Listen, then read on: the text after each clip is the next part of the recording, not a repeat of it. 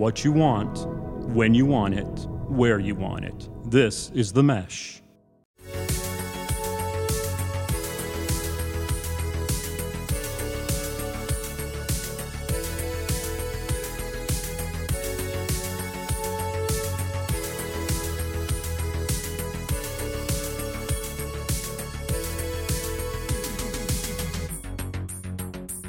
Hello, everyone, and welcome to Brothers in Tech, our ongoing technology discussion and how to show here on the mesh.tv. My name is Alan Jackson. I am one of the two brothers in tech that you will meet on the show. The other brother in tech being my actual brother, uh, is Brian Jackson on the other end of the country joining us. How you doing, Brian? I'm good, good. Actual brother and favorite brother, right? You were you are my favorite brother. Yeah, you nice. are. I, seriously, I mean, I mean it. I really yeah. do mean it. You I haven't, I haven't, I haven't dropped out of that position. You know, nope. even though there's no other contenders. I keep a daily rating ranking on my uh, list going, and uh, of favorite brothers. And you are in the number one spot. You have been in the number one spot wow. since, uh, mm. really, since uh, the day you were born. Hmm. And mm. you're right. There's nobody else on the list because yep yeah. I don't have another brother, but um, still, I mean, it's still something to brag about. Yeah. You know? So wait, so that means you should be my favorite brother. well, am I not your favorite brother? Somehow well, that listen, You are clearly in the top five, clearly, and uh, I mean, top I forgot to mention you you're also six. my you're also my you're also my least favorite brother. Well, there is that. There is that. There is so. that. Yeah. You I'm really good at being the top of the list of lots of things. oh, All right. Well, yeah. this is Brothers in Tech. Uh, Brian and I get together uh, about once a week to talk technology, and really, we're uh, we kind of started this whole show with the idea of we want to help those of you that are either uh, the kind of go-to IT person in your family or or network of friends to be a resource and to kind of help build up knowledge with everybody out there in when it comes to home or family technology or possibly to help those of you that just don't want to be the one calling that other family member to get technical help and you want to start to be a little more self-sufficient on some of these things. So we are here especially talking about home and family technology and ways to use it better so, Brian, we got together last time and started off a whole nother segment of shows about digital video. So, yeah. uh, taking video with uh, your your digital equipment, whether it be camera phones or more dedicated camcorders. And we talked all about the ins and outs of digital video. What are some important things to know? What are some uh, terms you might hear? What are some things that you need to keep in mind if you're buying something new? Um, and now we're jumping into our deep dive episodes. This is where you and I kind of really hone in on a very, very specific subset topic. And today's deep dive episode is all about shooting video on your camera phone. So, very specifically, your iPhone, your Android, whatever camera phone you're using, if you decide you want to make that your video camera, you're going to shoot video for personal or possibly even professional purposes with your camera phone. That's what we're going to talk about today.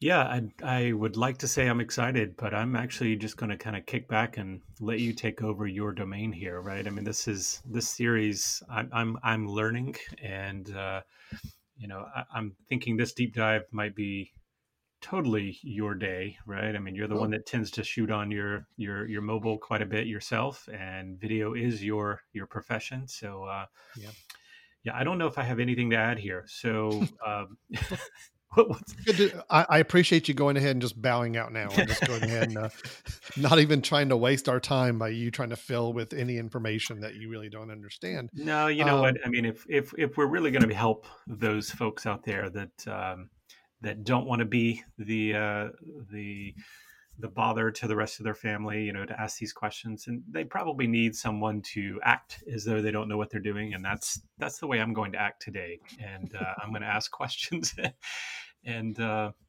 you know, let you uh, let you show off. This is your this is your time, Alan. This is your oh, time. Great. And, and, that's something I don't hear often enough, but thank you very much. I look forward to this. So, yeah, so a little background. Uh, as I mentioned in the last episode, you know, I have been shooting and producing video productions for, gosh, 30 years now, something in that neighborhood. And you are uh, old. Yes. I am old.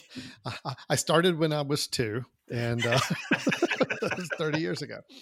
Um, and uh, shooting from everything from old style uh, Betacam or three quarter inch deck uh, cameras to uh, now shooting on you know DSLRs or on iPhones in some situations. So I am a big fan of shooting video on your camera phone. Again, I believe uh, it's, it's, the camera you have with you. That's kind of the adage I always use is that I like carrying one device with me everywhere I go. And so I, that becomes both my camera and my video camera anywhere I go. But there are some things to know that uh, if you make the decision, you uh, uh, listening to this, to make that camera phone be your your dedicated video tool. That is where you're going to shoot all your home videos for special events, get-togethers. You're going to use your camera phone to shoot video for it. I think it's great. It's convenient. It's easy and the quality's really really good these days. They keep improving it with every iteration of the phones. But there are some things to understand about shooting video on your camera phone all right? So brian i'm going to kind of start us off talking it'll be a little bit of repeating of what we talked about in the last episode when we talked about general digital video but i just think it's terribly important to remember before you start firing up the the camera the video camera on your on your phone we talked about resolution and settings, uh, kind of the quality level and frame rate and some of those things in the last episode. And I just want to repeat a little bit of that, Brian. I want to make sure you understood it. You, Brian, Thank understood you. what I was talking about last time. So I'm going to repeat a little bit of it. Um, in general, at the time of this recording, right now today, uh, when you uh, choose what camera resolution you want to record video with, you typically have two kind of options. One is high definition, which is called 1080. So if you look on your phone and there are settings for uh, how you want to shoot video, um, you probably are using whatever is the default setting, and that's probably fine. But there are some things to understand. You can shoot at 1080 HD, which is high definition, uh, 1080 pixels high on the height side and that's really good. That's going to look great. Uh, it's it's kind of the standard right now for people when they're looking at things on TV or or uh, shooting things on video.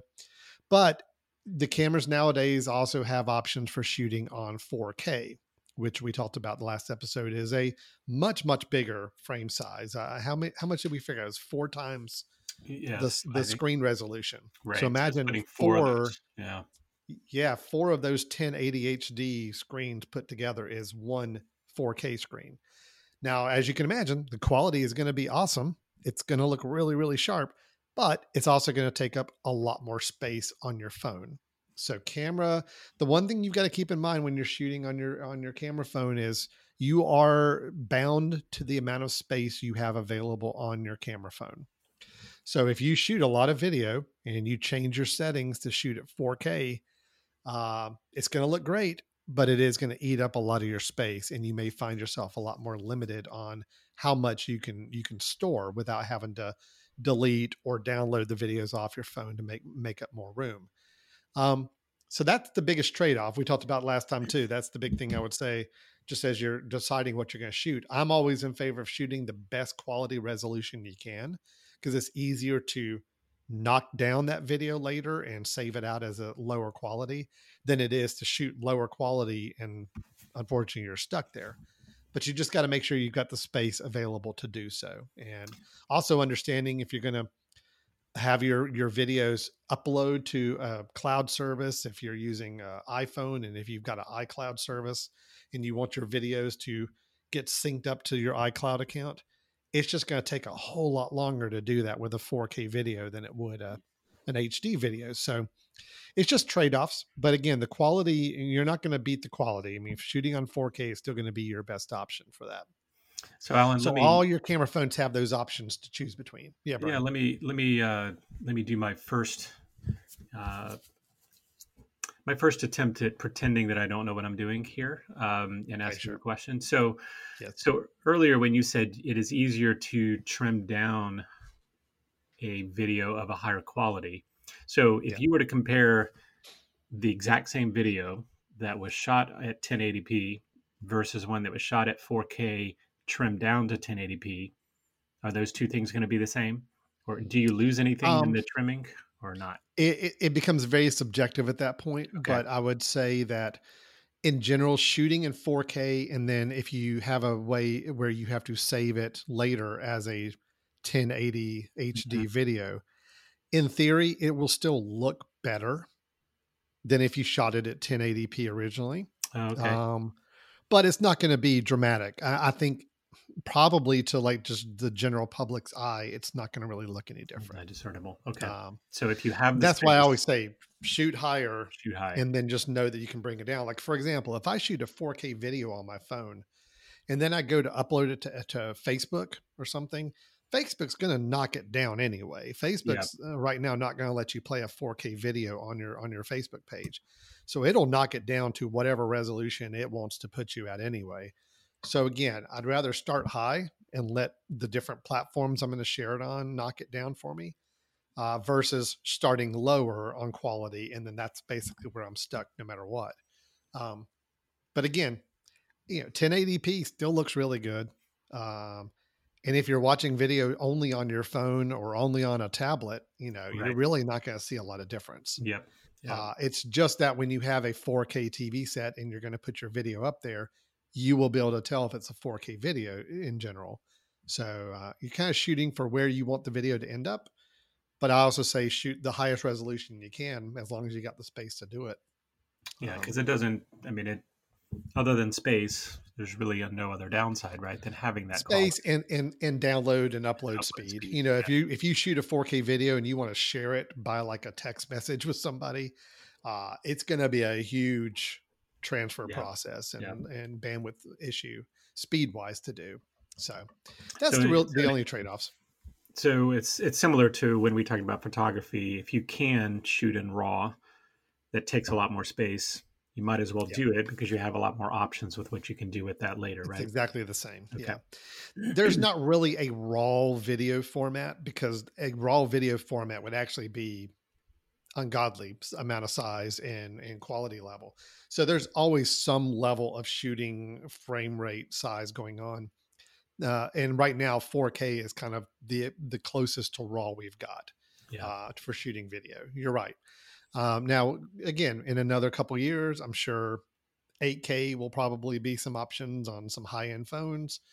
And then it's going to eat up even more space. But if you've got the space to do it, still shoot at the highest resolution you can and let yourself knock it down later whenever you share it with others or upload it to a service. Um, so again, that was just our talk on on resolution settings. The same kind of thing I'm just going to mention real quickly again about frame rate is important to remember too. Uh, we talked about frames frames per second, and when you go into your camera settings for video, you will find that you have options to choose your frames per second. By default, it's probably going to be on 30 because 30 is kind of your default video frames per second. You can go up to 60. 60 frames per second will give you a lot more flexibility if you want to do anything in slow motion when you're editing or or uh, tinkering with your video afterwards and you want to use some of the slow mo effects, you're going to find a much better experience if you shot it at 60 frames per second because you've got more frames in a second to play with and to extend and to slow down. And then 24 frames per second is kind of the lowest most people will go.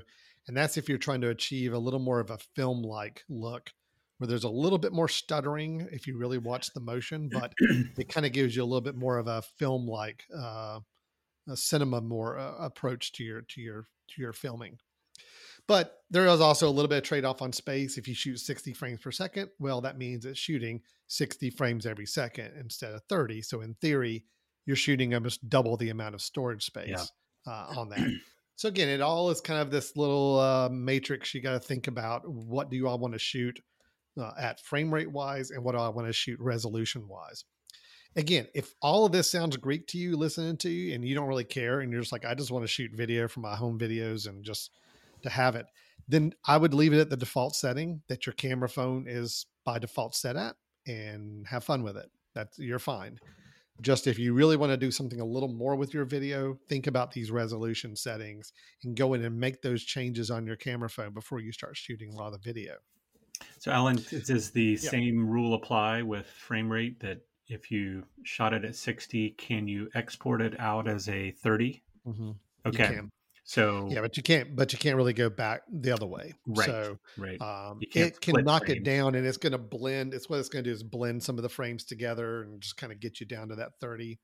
Um, yeah, there's ways to do that when it exports. Again, a lot of uh, the online video services are not even going to play the video at 60 frames per second. Hmm. So um, it's going to knock it down to whatever it wants to play it at for its the best streaming uh, experience you can get. Yeah. So So, I mean, these are two good points to bring up, mainly in this particular deep dive, because as you said, you're kind of stuck with what space you have on your mobile phone. And, Yeah.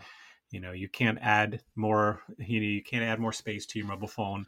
Uh, you can have an external drive, you can have other things that allowed you to store, but this is one of the things that um, you're going to be a little stuck. You can't just add another SD card. I mean, depending on what kind Yeah. of phone you're using. So, really think this well, through. and most phones have moved away from that. I mean, it, it used to be. I think some, you know, some of the more uh, the Android phones, you know, did have some options for SD cards and Yep. slots to go on them.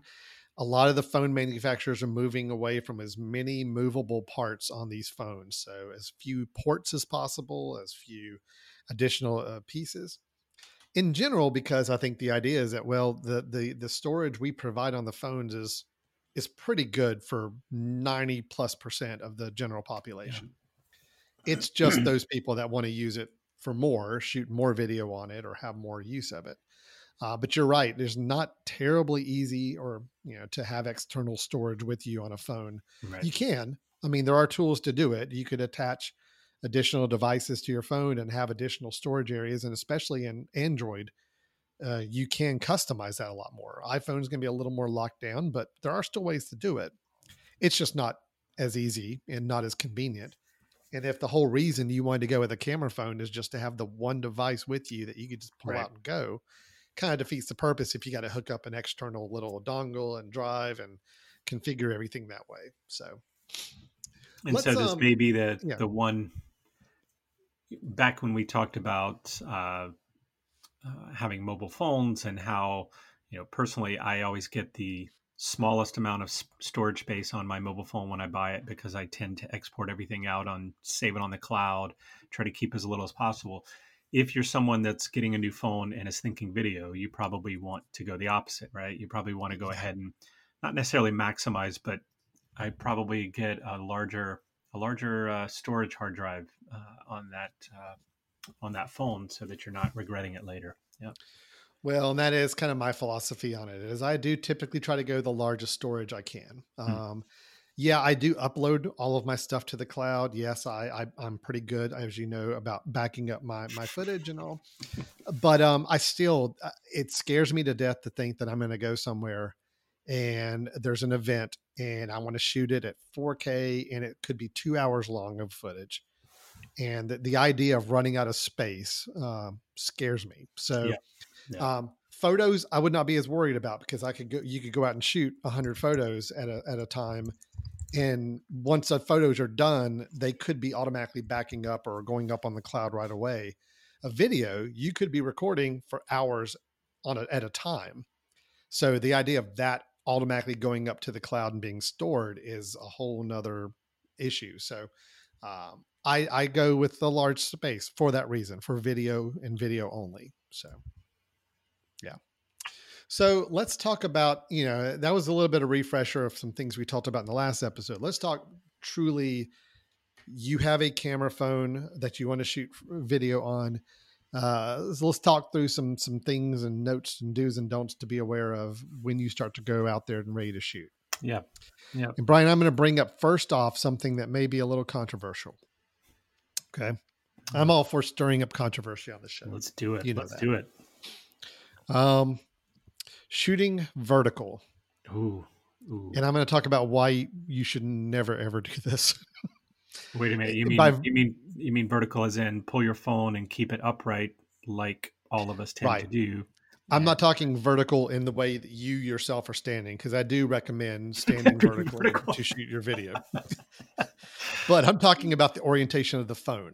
Okay. Um, so you can on all phones these days uh, shoot your video in either landscape or vertical. Landscape is where you would have to turn your phone to the side uh, to make it resemble more of a TV screen, and that's where you shoot your video. So it fills the entire width of the screen, and it's kind of like uh, uh same similar dimensions to a TV screen. Or you can turn your phone in a more natural position for using the phone in a vertical position where it is taller than it is wider. Um, if people are shooting video and you're watching the video on Instagram on your phone or even Facebook on your phone, you'll see it in that same vertical orientation and it looks pretty good uh, uh, on those mobile devices and mobile apps.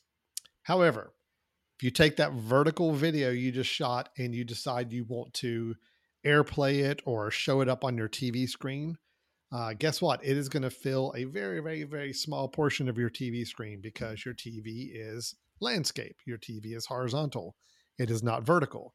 So there will be big black bars, boxes on the side of your video, and it's going to be a little frustrating because it's not going to be as easy to see. Mm-hmm.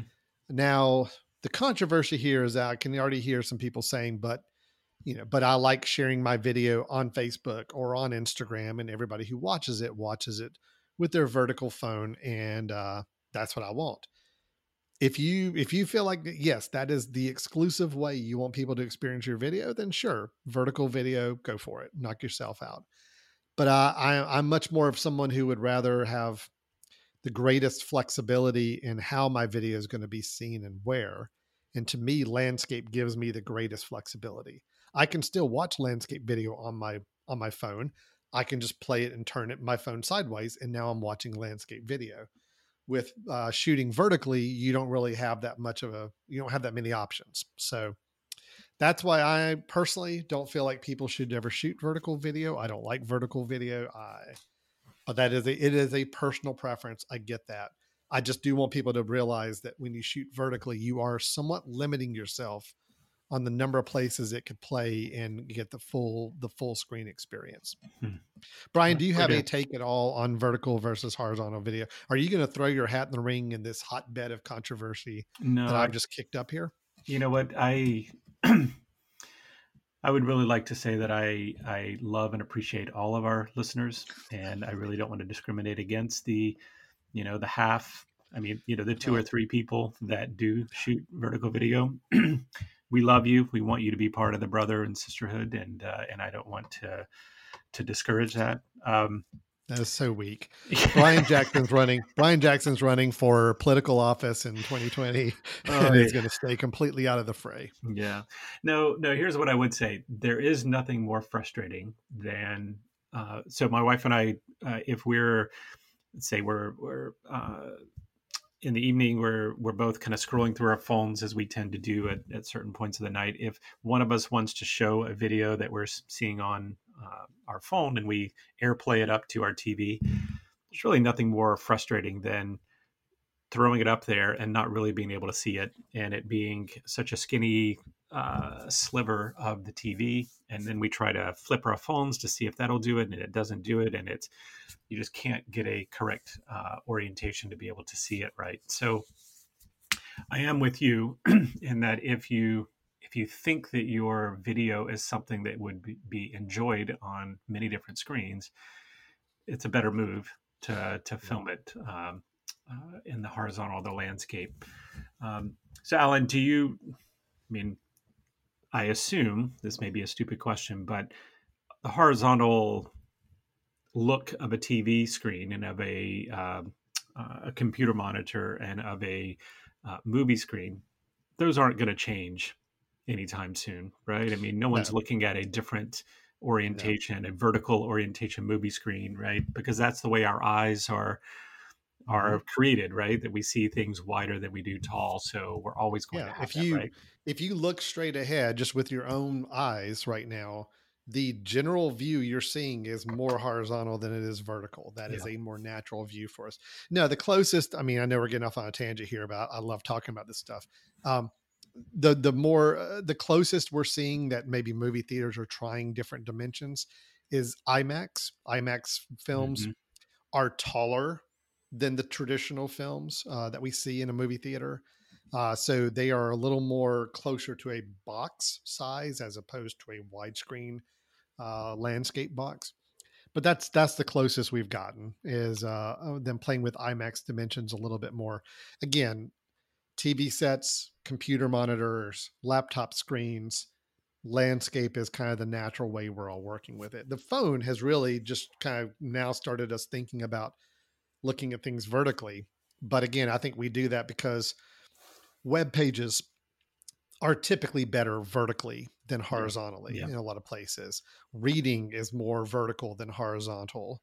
So that's where the phone has kind of adapted to that. So yeah, and then holding it for a phone, and it's it makes more sense holding. to hold it in a vertical position. So yeah. it's complicated things when it comes to video. There's a lot of people online who just hate vertical video and are making all the memes about how much they hate it. Uh, I get frustrated with it too. Um, so my recommendation to people is shoot landscape and uh, people will always be able to watch it landscape and it looks good landscape if you shoot vertical you just are going to be limiting yourself to the best experience that people can have with that video so yeah.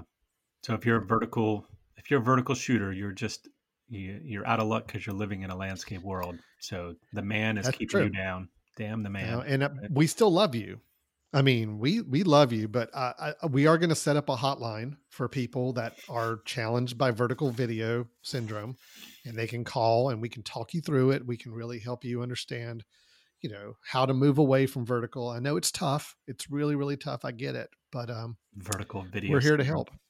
VBS, VBS. We'll see a, a new, you know, commercial regarding medication for VBS. Yeah.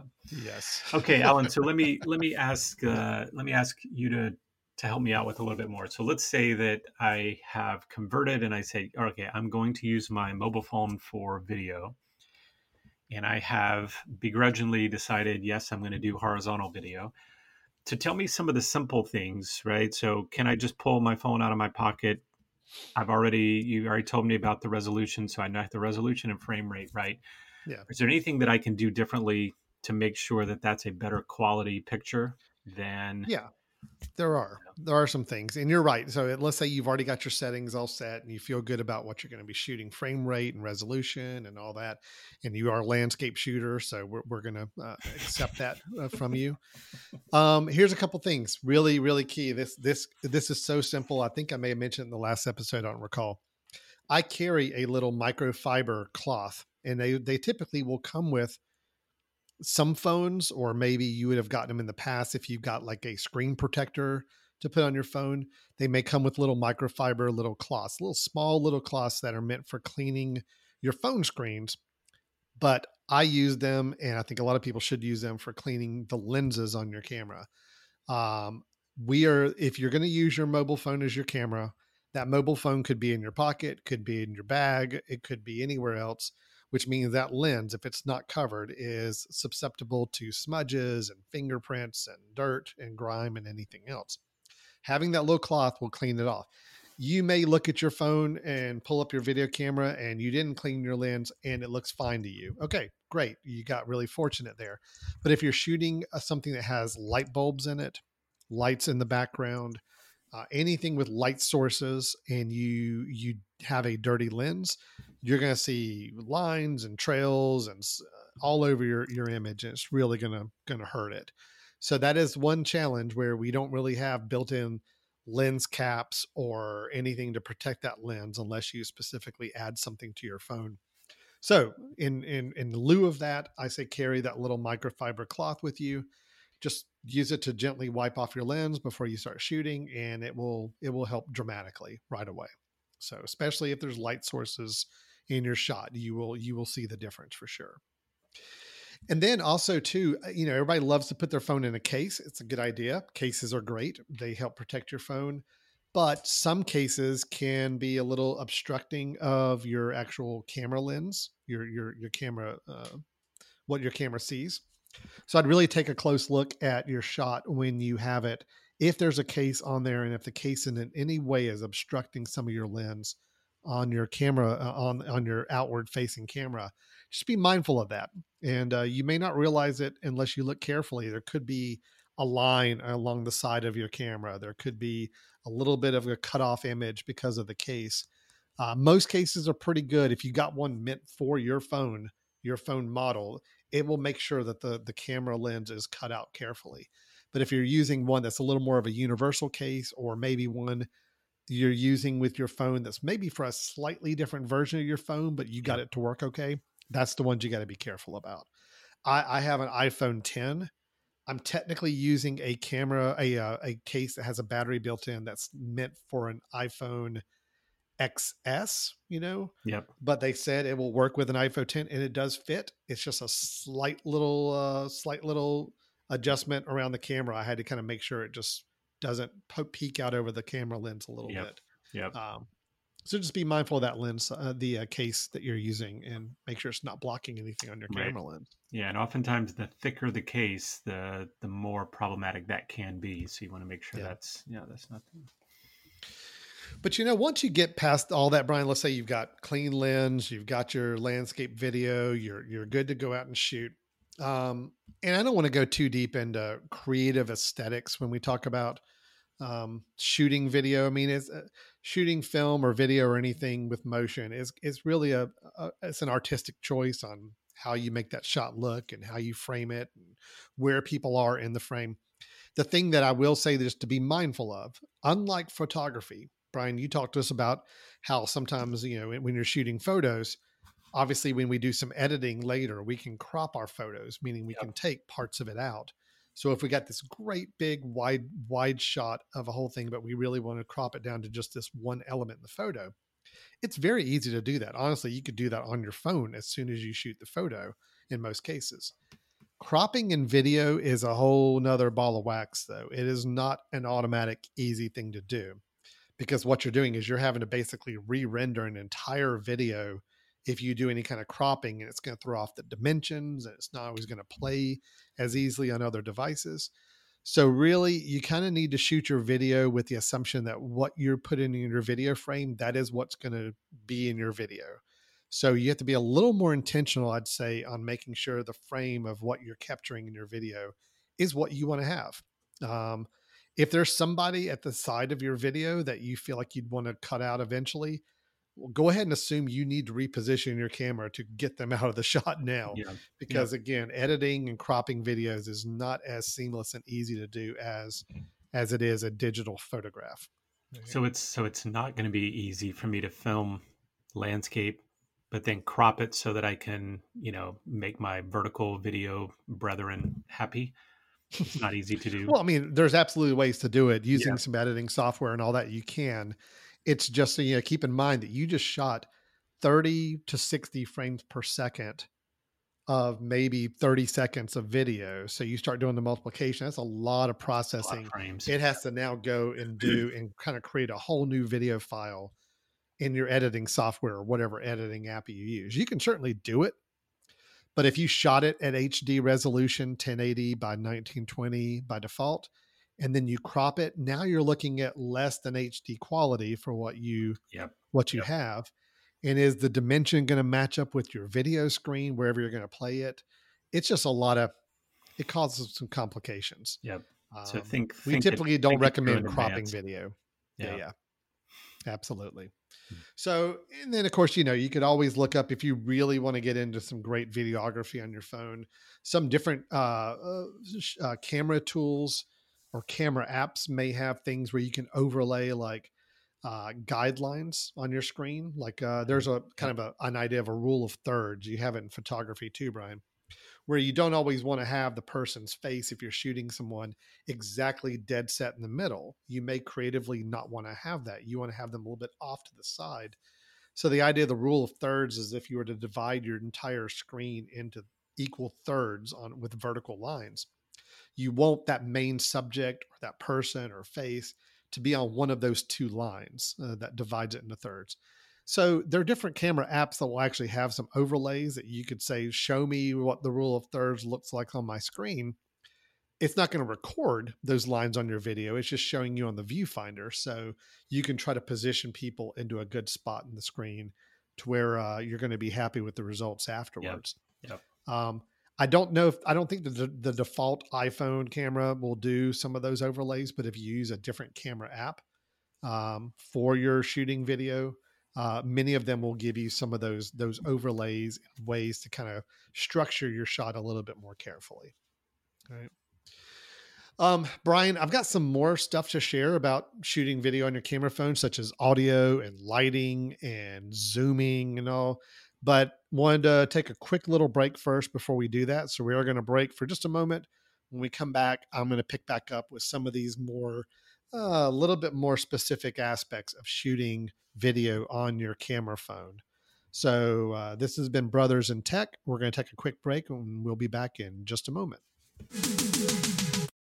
This podcast is sponsored by Jackson Creative, a custom communication agency located in downtown Hickory, North Carolina, specializing in online content creation. To learn more, visit thejacksoncreative.com. Jackson Creative, we tell your story.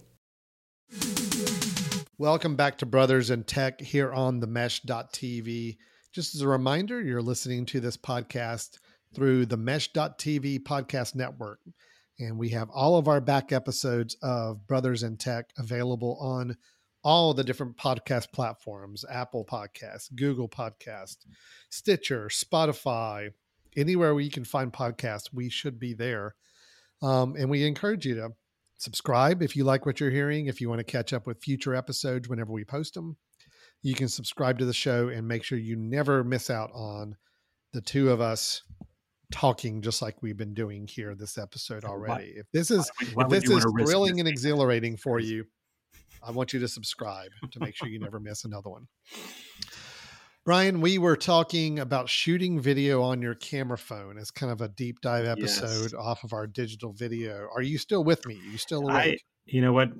I mean, I feel like I'm a little tired from having to contribute so much to this episode. Um, yes. Uh, but on that note, I do I do want to say because there's very little I can contribute to this episode. But um, while we took our break, I did kind of fact check you a little bit, and oh. um, it does look like on an iPhone that you can throw the grid on your screen. Oh, there is a yeah. grid now. Okay. So if you go in the if you go in the settings and you go down to the camera, uh, the camera uh, setting uh, folder, you'll see a, a, grid option. Turn that on, and um, you mentioned about potentially using the rule of thirds, which I think is good. Um, but also, I think just having the grid up there might be very helpful if you're something someone that's going to have to potentially keep um, uh, the horizon in place. Want to make sure that you're filming video the correct way. So the it'll put do a grid up there, which you know a grid will help you. You know you can use the grid to kind of identify that rule of thirds because it does do two vertical lines going down the screen if you're yep. shooting horizontally, and it does two across. So in general, you know, having if you want to follow that rule of thirds, it's putting your subject on one of those two vertical lines. Right. Um, right. But you can also apply it to the height of your video too, and making sure you've got something uh, that's you know it gives you some creative options. So very cool. I yeah, and then, and then also the, just, and I think more for photography, but just making sure that you don't have to edit your video later to get the orientation correct. You know, I know yeah. in photos it's easier; you can straighten them out a little later. But um, you know, I'd imagine with video that's going to be kind of a nightmare if you come back later and realize that you were crooked through most of your video and you didn't see it until later. That's a good point. Yeah. Yeah. So if you're shooting like a nice landscape and you really like you're shooting a body of water yeah. and you really want to make sure it's straight, you can line the top of that body of water with the grid to make sure you got a flat uh, flat surface there. Good yeah. call. So Alan, I'm going to go back to sleep now. So go okay. ahead and uh, carry on. Okay. I'll just wake you up when I'm done. If that's okay. Right, thanks. Thank so you. Just uh, keep the headphones on so I can just yell really loud and wake you up when we're ready. All right. So those of you still listening to me talking about shooting video on your camera phone, I do want to go into some more specifics because here are some things that I think trip up a lot of people when they do start shooting video with their camera phone. As much as I love shooting video on a camera phone, there are some things that you have to understand or some trade offs or caveats. One of them is going to be audio. Now, you know, most video needs audio. Not all. You may be shooting something where video is not important. You may be shooting some landscapes or scenic shots, and audio is not really that important for you. But if you're shooting anything with people talking or music or anything else, then audio does become a little more of an important issue. Um, the audio microphone on your camera phone is pretty good. For what it is. It is going to capture everything it can capture in front of the uh, of the of the microphone. The microphone is typically right where the camera lens is. You see like a little pinhole uh, on your lenses. That's typically where the microphone is. So anything in front of that microphone, it's going to try to capture and process and record audio wise. And I'm generally surprised at how well the audio sounds when you record something just with the natural microphone on your phone. However, if you were doing something where somebody's talk, a speech, for example, or somebody's presentation was really important to get good audio, and your camera is a good 15, 20 feet away, for example, from that person you're shooting, uh, the audio may not be great. You may be getting some echo. You may be getting some uh, just muffling of the sound, but depending on how far you are away from them. So, audio is important to kind of keep in mind. There are some ways to get around this audio issue, but it does require a little bit more gear. Okay. So, if you don't want to go to getting more gear to record different ways of doing audio, just know that there are going to be some some restrictions with the built-in audio always I recommend if you're shooting anybody who's talking and you just have the audio mic on your phone, get as close as you can to them to make sure that the audio is going to record as best as possible. However, if you are really interested in getting better audio for your your your phone device, uh, they do make a nice array of external microphones that will plug into your phone. These are typically uh, microphones that uh, either come with a converter to go from their USB connection into the either lightning port or if you're whatever port you're using on your android device and most uh, if they're meant for also being used on a mobile device then your your camera phone will see that microphone right away and go to recording to that or using that microphone as its input instead of its own built-in microphone on the phone. So you can get some of these 40 50 60 dollars or more and they're really good microphones and they will record the audio directly into your camera phone. So that it becomes now your audio that you that you got captured i do recommend if you really want to pay attention to audio and you're going to have people talking or speeches or interviews you need to go that route that would be your best route for getting uh, audio going i'll say too that there's a little bit of a trick something i pulled off in some situations uh, if i have it available uh, if I really need to get good clean audio from somebody, but I I can't have my camera super close to them or I still want to have some distance. Um, I've actually used a second phone camera, second video phone camera to uh, to actually record the audio. So let's say if you've got somebody else with you, a friend or colleague, they have a phone also with a with a video camera on it. You could place that really really close to who's talking just hidden out of the shot. You know, maybe it's uh, on a table, maybe it's uh, just out of the frame, but really close to them talking and record the video camera just like you would. It's not important what the video is, it's just recording the audio for them. This does require you to do some editing afterwards, taking the audio from camera two and matching it with the video for camera one. So that gets into a whole nother issue of you know editing and software to do use for that but I will say, if this is something important to you and you are going to start shooting a lot of video on your camera phone and you want really good audio, but you don't want to carry around a microphone, maybe just utilizing a second phone may be your best option and figuring out how to stitch that together later on. Um, because the closer you get these camera phone microphones to the person, the subject, or whatever you're trying to record, the audio does uh, improve dramatically. So proximity is good uh, when it comes to the microphone. Um, the other thing, Alan, I'm sorry, Brian, you had a question there. Um, sorry, I, I I woke up just enough to hear. I was gonna say you kind of audio stirred on the camera here a bit, so I'm happy to have you back with us. What can so I help you with, Brian? If if I am going to use a second phone to do audio, can you just do voice recording so that you're not taking video? Yep. Okay, a very good point. You can yep. stitch that together pretty easily. Uh, you know, Very good probably, call. I'm yes. assuming that you will want to. I, I, haven't done that before. I haven't kind of tried to to align an audio track with video after the fact. And I assume that's why when you get when you video people, you know, movies and things, when you start a, a scene, you have a, a click. So is that something that allows you to line those things up a little later? And do you need something? It like is. You suggest that? Yeah, and and uh, we're we're maybe skipping ahead a little bit because I know I will be talking about video editing in a future deep dive. But yes, Brian, you're exactly right. If you're shooting with multiple cameras at a time, there is going to be a, it is very very helpful to have uh, some sort of clapper sound or some sort of click sound or some sort of fast uh, quick quick noise that you can use to sync everything up later.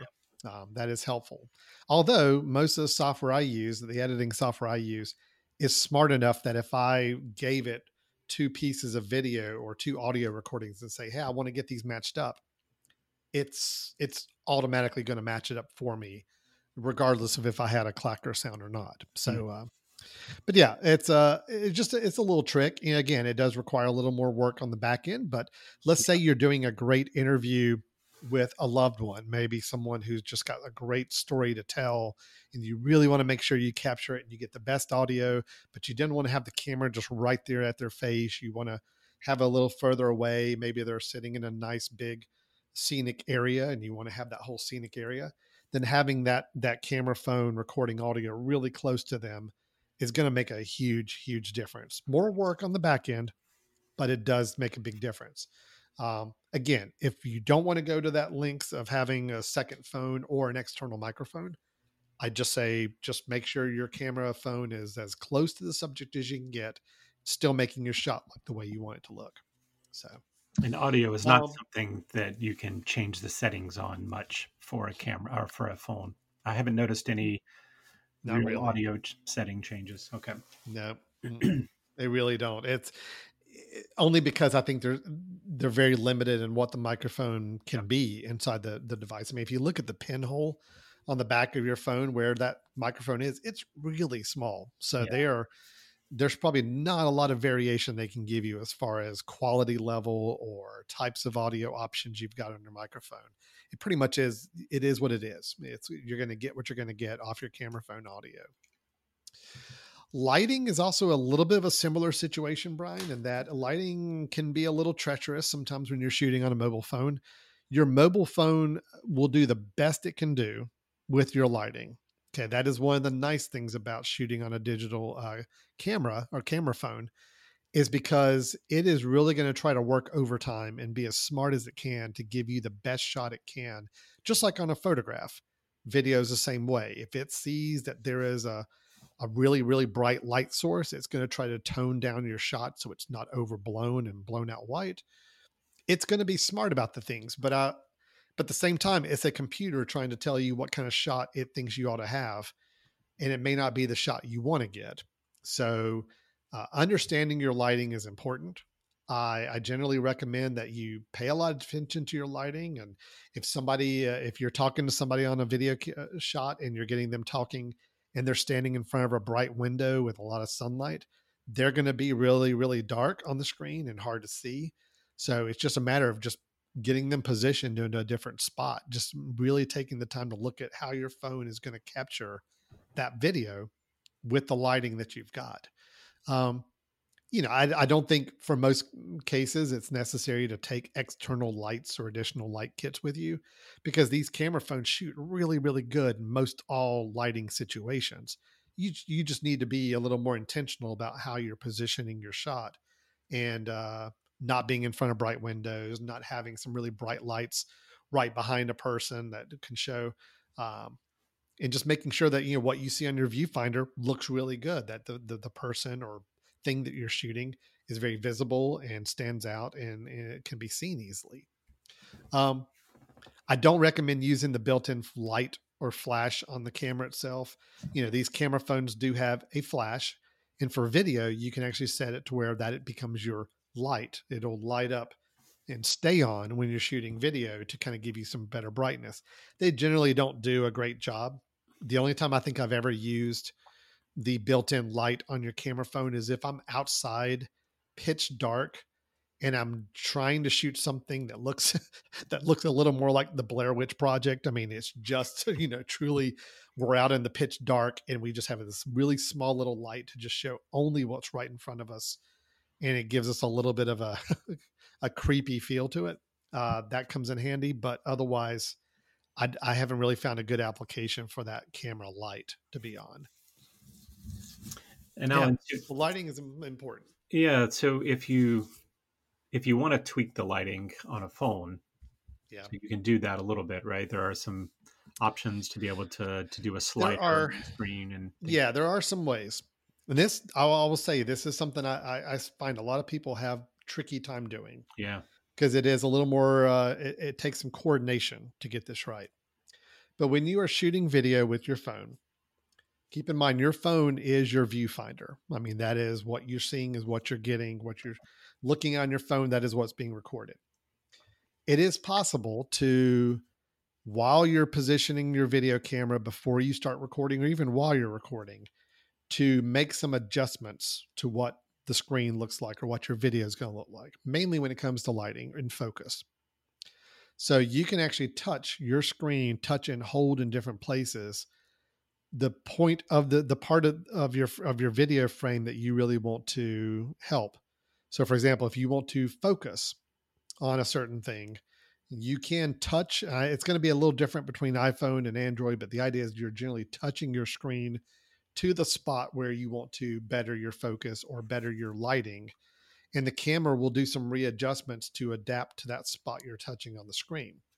So let's say if you are shooting someone and there is some light in the background and they are a little darker because of that they're a little more shadowed you could touch the person themselves on your viewfinder screen and the camera will try to work as it best it can to focus on that person, which may mean it may try to brighten them up, and it will also make sure that they're focused on uh, before you shoot.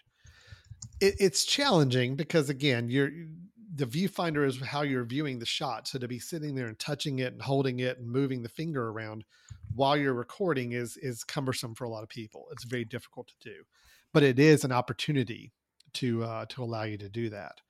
Um, now, of course, you know, if you had a larger screen like an iPad or tablet, you might have a little more flexibility with it. It's still the same mechanics. You're still having to touch your viewfinder screen, which is still a very awkward way to do it. But yes, you could absolutely. Um, the larger the screen you have to work with, the better your your flexibility is going to be with that.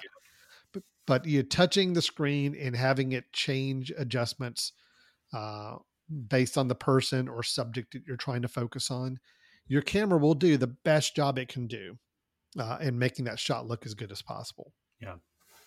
So I, this is one of the things that I have not liked about trying to do either photography or video on a phone is the controls tend to require you to touch the phone, which tends to then require you to move your phone, right? And oftentimes there's a little jiggle to the phone. So um, oh, it's tough. You know, less with some other other things. That's one of the challenges I think. Um, so if you if you're thinking about, you know, composing a video and saying that part of the video is where I want to focus, do that before you press record, or be prepared to kind of trim that part out, right? Because if you're yeah. going up there and touching it after you've already started recording, you're going to get a little movement in your in your camera and you start losing mm-hmm. some of the stability right so or yeah you kind of want to go ahead and get your your shots set up before you hit record because yeah if you start touching your screen and making adjustments um, then that's gonna it's gonna be really hard to keep your your your camera phone stable and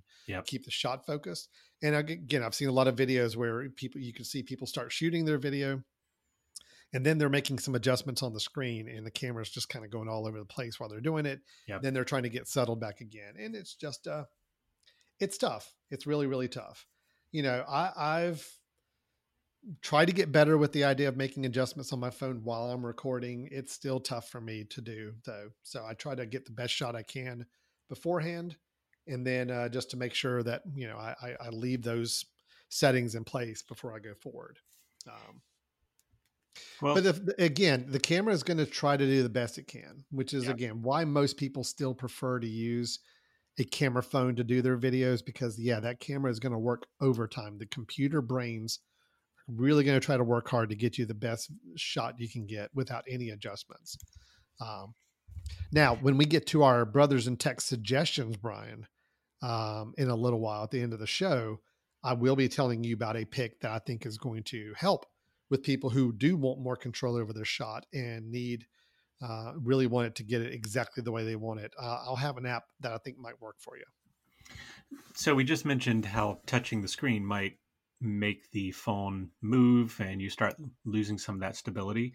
Can we take a second and and and talk about how to increase that stability? So obviously it seems like tripod is kind of a an obvious way, right? We've talked about that when in our last section with photography. If you're going to use a phone, get a tripod for your phone, even if it's a small, tiny one that can go sit on top of a, you know, a window seal or something. But um, and I even gave a brothers in tech suggestion during one of those episodes about a simple little mount that you can buy that will actually uh, screw into the top of your tripod and meant for a uh, to hold your phone it's meant for that purpose.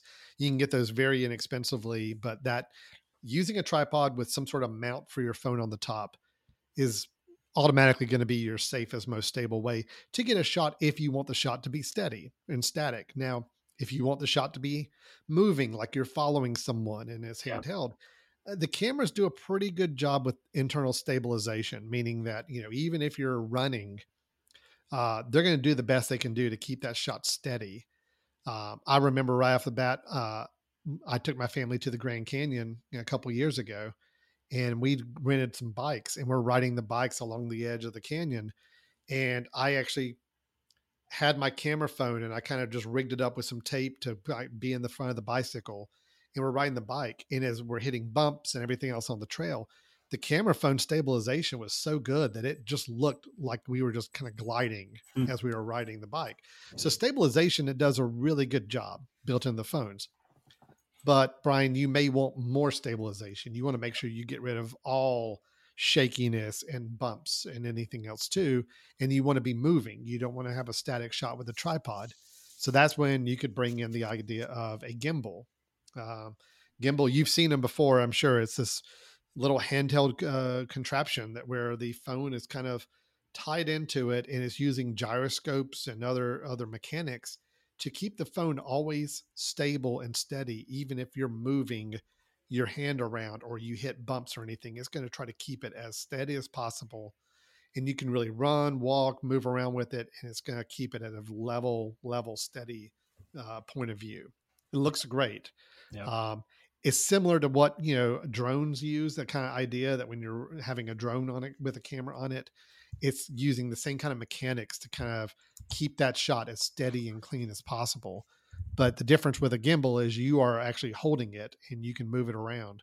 Um, so there's some great ones out there uh, for some gimbals to work with if that's something of a personal need that you may have. Um, and Alan, what? yeah, tripods and gimbals are kind of the two the two yeah. ways, other than just the internal image stabilization that your camera phone is going to try to use automatically, which again is going to be pretty good. But um, we still recommend a tripod or gimbal if you really want a super steady shot. And what is it? What is it called when you have um, you have a camera that can be moved in one direction, like uh, like s- slides across a, a track? What is what is that called? Yeah. Uh, it, it's some different terms, but they, you know, like a glide track or glide uh, track, yeah. on some on some on some uh, rails of some sort. They make these uh, things. You've probably seen them again too. Uh, um, different photographers might use, where it's like a track. It's like maybe a couple feet long, and you can screw it on the top of a tripod, and it actually allows you to move your, your glide your phone across. And what it's really doing is it's giving you a it's giving you some motion where your camera is moving from side to side but it's also because it's on these tracks and it's not handheld it's really nice and smooth Stable. so you see yeah. a lot of people using those sometimes you use them for zooming if you mm-hmm. want to zoom in you're actually going to run the camera up the track towards your subject um, and they're actually becoming pretty affordable too pretty easy to get some of these and you screw them into the top of a traditional tripod and then you have a clamp to put your phone in and it allows your phone to move and it just gives a great professional effect. I mean, if you really want to make your video look awesome, that's the way to do it. Yeah. Um, we uh we used them in a short film we were shooting just recently. I've seen them used in like, you know, car photography, videography where somebody's kind of moving down the side of their car and just a real nice dramatic effect using one of these kind of uh, uh, tracks. And again, I'm forgetting the more technical term for. I know there's an actual name. Yeah, Yeah. I'm just forgetting. I think it's. I mean, I think it's a glide. Right. Glide track. Slide, Um, slider, or glide, glider, yeah. or something like that. Yeah. I'm sure somebody will call in and write in and, and tell us for sure. Or you may fact check me by the end of the episode and I- let me know where I was. Well, since I have nothing else to do in this uh, episode. So Now, yeah, so staying steady is important. Absolutely. Can I ask one more question? You mentioned about you could use one of these, you know, gliders or sliders or whatever to get a zooming effect. Why not just pinch the back of your of your phone and do kind of a digital zoom? Is there a problem with that? Oh, and what's the Well, because that would be crazy, Brian. That would be crazy. You don't want to do that. Um, if you recall to our previous conversation, which I'm sure you were wide awake for, Brian, oh right. um, I talked extensively about how digital zooming, zooming on your camera is generally not a great idea. Um, you actually educated me on the photography discussions we had, Brian, about how the reason why that zooming doesn't always work is because the camera is so small and the distance between the lens and the the image capturing unit capturing the image is so tight it doesn't give you a lot of room to zoom in your image. If you try to digitally zoom in on your phone for video it's going to have the same effect as if you were shooting doing it for photography it's going to become more pixelated it's going to become blockier not going to be as sharp um, so generally speaking it's not a good move now that being said, you know, newer phones uh, like the iPhone 11 and uh, some of the newer Galaxy phones have multiple lenses, and one of those lenses is meant for more of a a zoomer or a, a, a closer in uh, lens. So it's going to do better than older phones did, but still, you're going to hit a certain point where if you try to zoom to a certain point beyond, you can tell it's now kicked into digital zoom, and it's just not going to look as good we gave the example that if you were going to the zoo and you wanted to use your camera phone to zoom in as far as you could onto the animals that are really far away from you, it's not going to be a great choice. It's just you're not going to be really happy with the results, I don't think. Um, so we generally say avoid the digital zoom on your camera. Yeah. Uh, I know this isn't always practical, but the best rule of thumb is if you need to get closer to the thing you're filming, then get closer to the thing you're filming. And that's what you need to try to do. I know that's not always possible, but if it is possible, that's what you need to do with shooting on a camera phone. Um, because it will look better. It just, it's, um, yeah, we, we, we generally know with our stuff, we don't zoom on our phones. We just don't do it. If we need to get closer, we move the camera closer. Uh, if there is a need for a zoom shot, we will find some other way to do it, either using a glider type track to move the camera closer as we go into a shot. Um, that's a much safer way and it's going to look a lot better than trying to do it digitally on the phone itself. okay, so fa- fact check. Um, Yeah. I think, yeah, slider. I think I've Yeah. seen gliders work as well. Rails, right? Just using Yeah. kind of photography rails, but then also, and I think they're a little different, right? Dollies, right? Dollies are usually where Right. you're moving as a roller, right? Is that right? Okay. Yeah. Dolly is a little more of a like you've actually it's typically you're moving an entire rig on rails. Yeah. So, you know, in your kind of a dolly track, you're trying to figure out where your shot's going to go. These we're talking about are, are smaller. They are dollies in a sense, but they're much smaller. They're meant for just simple glide movements on the top of a tripod. And I'm I'm still amazed when I see those that, you know, even a glide track that may only be two feet wide or two feet long when you do some gliding with your camera and you can even turn your camera a little bit while you're doing it, it gives you really impressive results. So, Yeah. um, Yeah. That's cool. if you're really wanting to get some creative shots with your phone, that's a cool way to do it. It really is. Yeah. Um, Yeah. And there's some, I was noticing there are some cool ones just that are, can be controlled via Bluetooth, maybe by another Mhm. another phone, you know, to be able to move, and so you're not touching it, you're not you're Yeah. not shaking it at all. Yeah, there's some it's cool stuff. It's, it's really, really good stuff. So that's that's really the kind of everything we wanted to cover when talking about shooting video on your camera phone. I think some uh, again, kind of to recap, just make sure everybody's on the same page with stuff. Check your resolution, check your frame rate, check your settings to make sure you're recording at the level you want. And again, my recommendation is shoot at the highest level you feel comfortable doing, given your space requirements on your phone. But I'd rather shoot high quality and knock it down later than to start at low quality and be stuck there. Yep. Um, keeping your lens clean with a microfiber cloth. Um, don't shoot vertically, please. if you can at all help it, don't shoot vertically with your phone. Uh, I, I, say that in joking. VBS, uh, yeah, right. Video. I say that partially joking because I realize there's going to be some cases where people do need to shoot vertically for a certain uh, look or feel, but just if you have a choice, take the time to spin your camera landscape and shoot it that way because you're going to be much happier with the different ways you can use that video. Um, audio, we talked about some options on audio. Again, just know and understand that the audio on your your camera phone is not going to be perfect and the closer you can get to what you're recording the better it's going to be but you do have some options with external mics and even using a second phone as a remote audio recorder for you we talked about lighting we talked about focus and exposure and how to kind of manage those on your phone and then zooming and staying steady with your shots kind of some tips and tricks on that as well the great news, even despite all of this we talked about, Brian, is that again, these camera phones are so freaking smart. They're going to get the best shot they can try to get right out of the box. So even if you are just worried that you know you're going to be somewhere and something's going to happen and you want to get a quick video of it, pull out your phone, hit the record button. It's going to record as good a video as it can given the situations.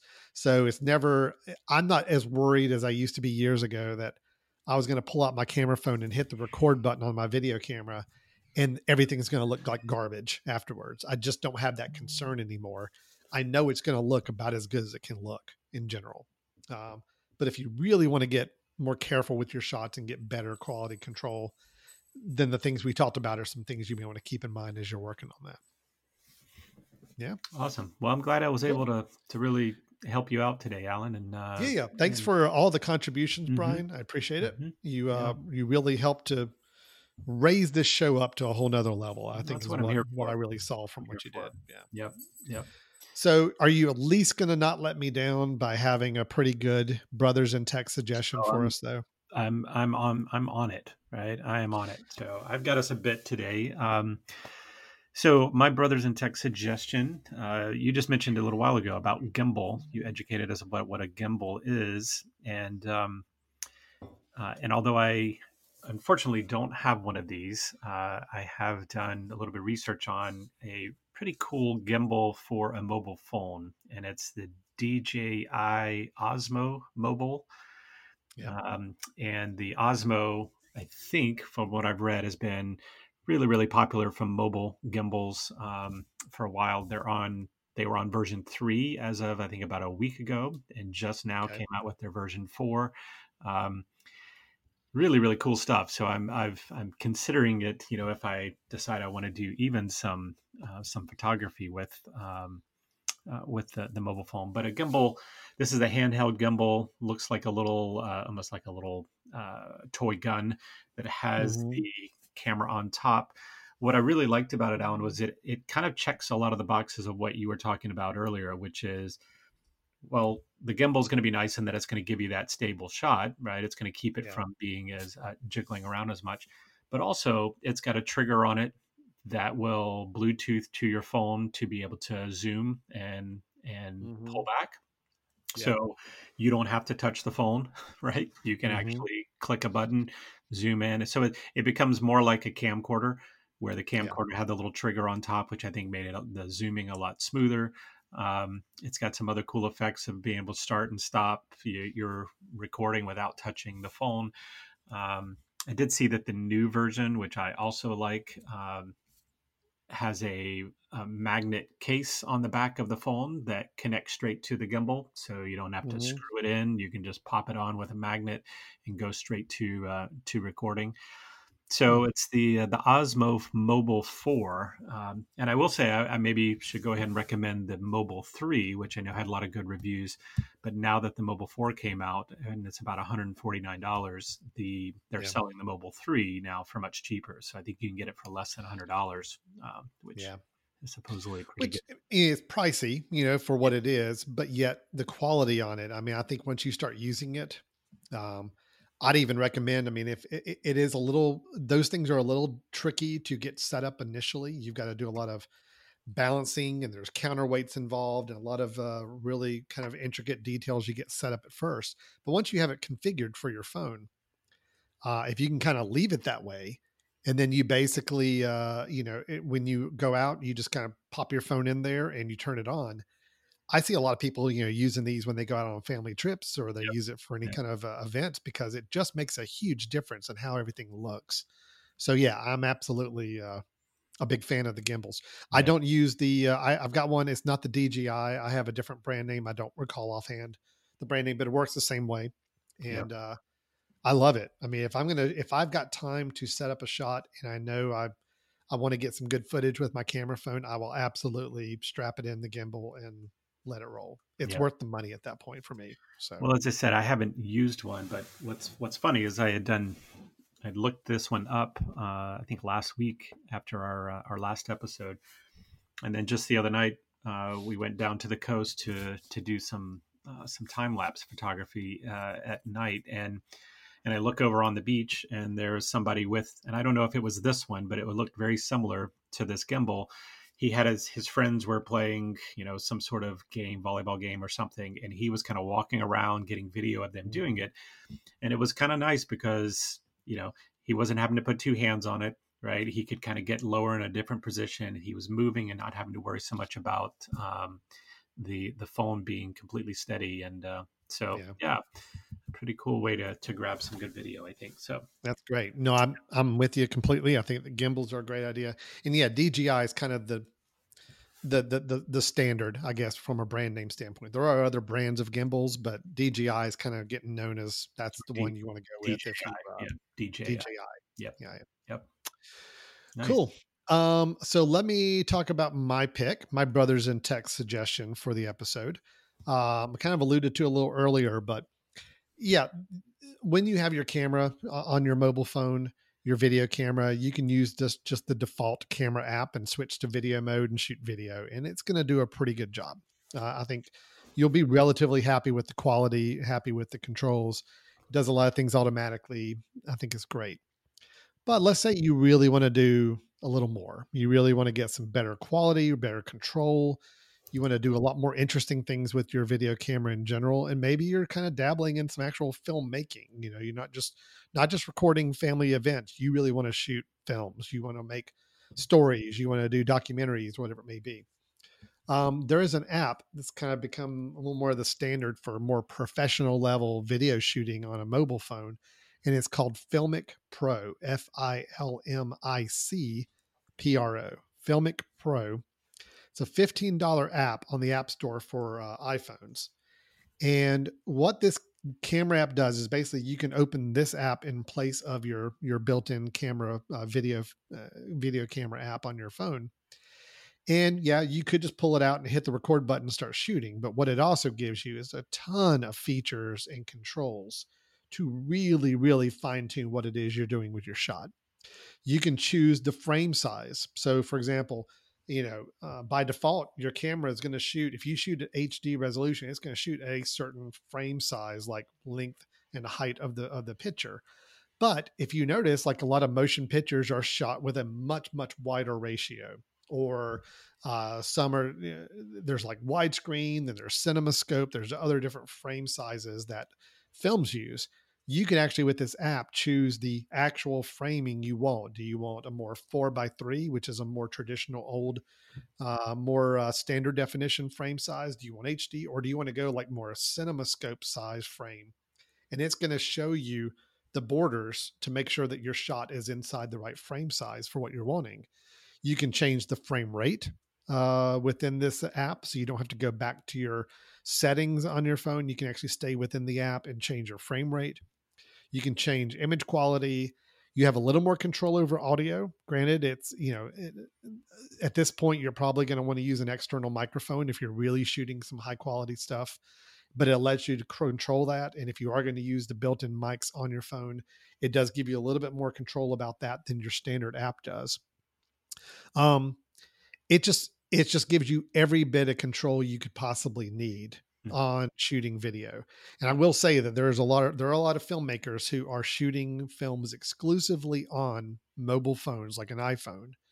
And when they do, they are using this kind of app. This is the kind of app they're using to do so.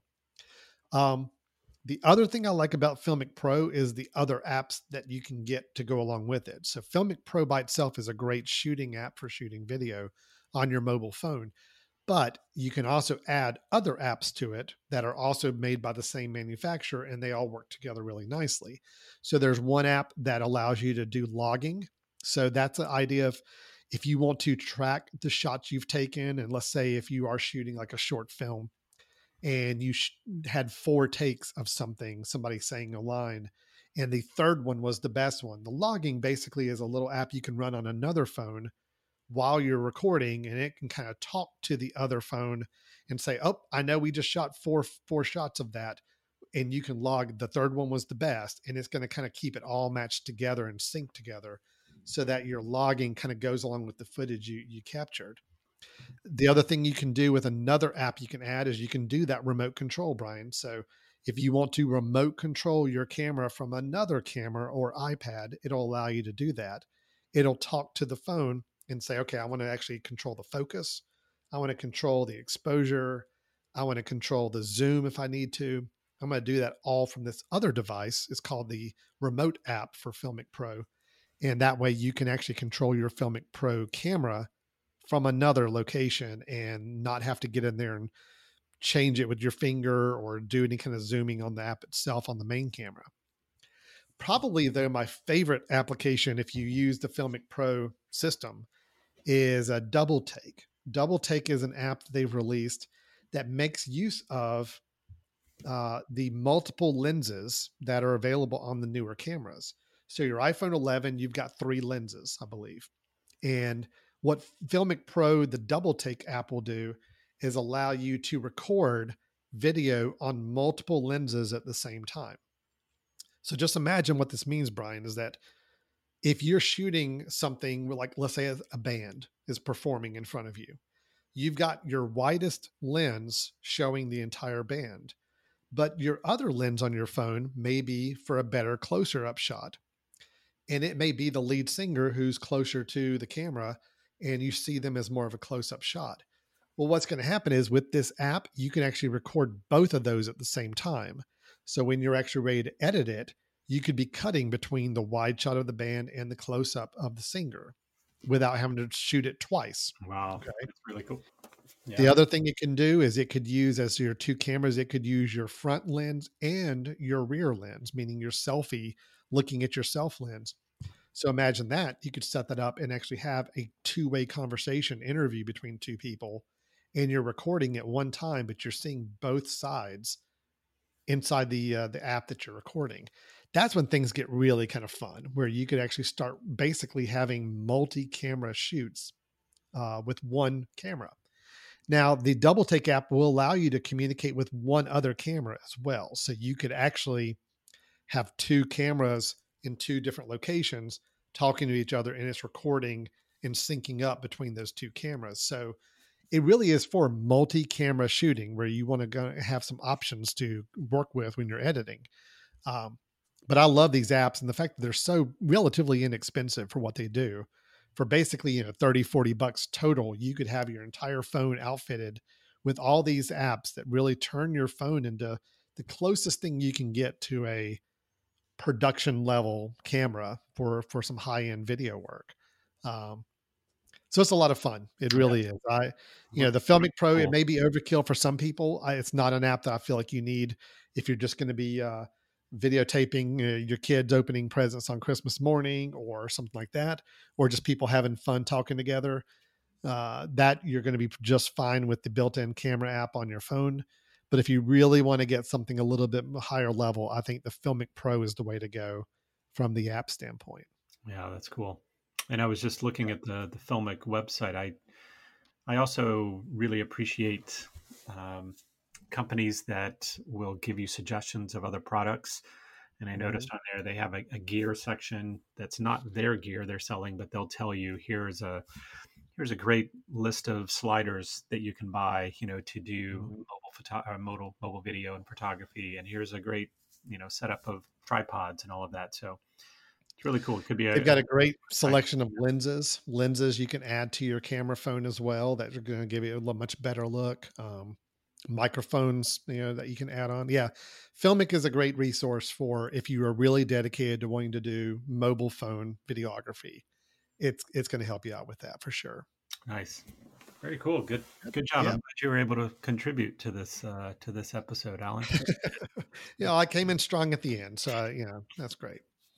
Well, that is our episode on mobile phone video shooting, uh, shooting digital video on your camera phone. If that's if that's your intention and you want to use that as your primary video device, I hope that some of the suggestions and uh, ideas we shared are helpful to you.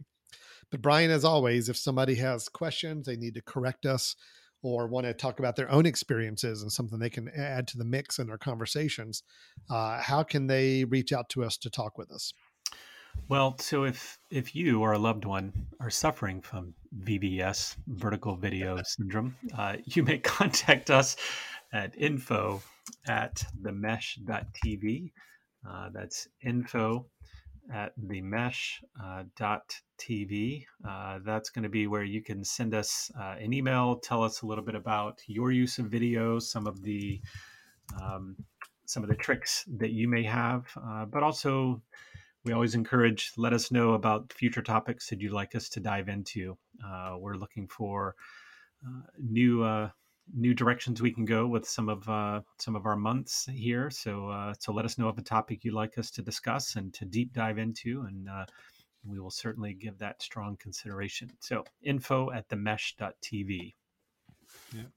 We still have a couple of deep dive episodes coming up in the coming weeks on digital video. We're going to do one on shooting video on a more traditional video camera camcorder, uh, and then we're also going to talk about video uh, what do you do with video after you've shot it? Kind of getting it on your computer. Uh, what are your editing options? What are some different ways to do something creative with the video you've shot if you uh, want to do that? So that's going to be our next two deep dive episodes on this topic. So we encourage you to kind of stay tuned on that as we release those over the next couple weeks. And then we'll move on to a new topic after that is done. So, with that, Brian, I think we're going to go ahead and wrap it up thanks, Brian, for joining us. I hope you had a good nap during about half the show there. Yeah, it was great. Re- refreshing. Very refreshing. Good. Good. Well rested for the rest of the day. That's good to hear. And we will look forward to talking to everybody soon. Take care. Bye bye.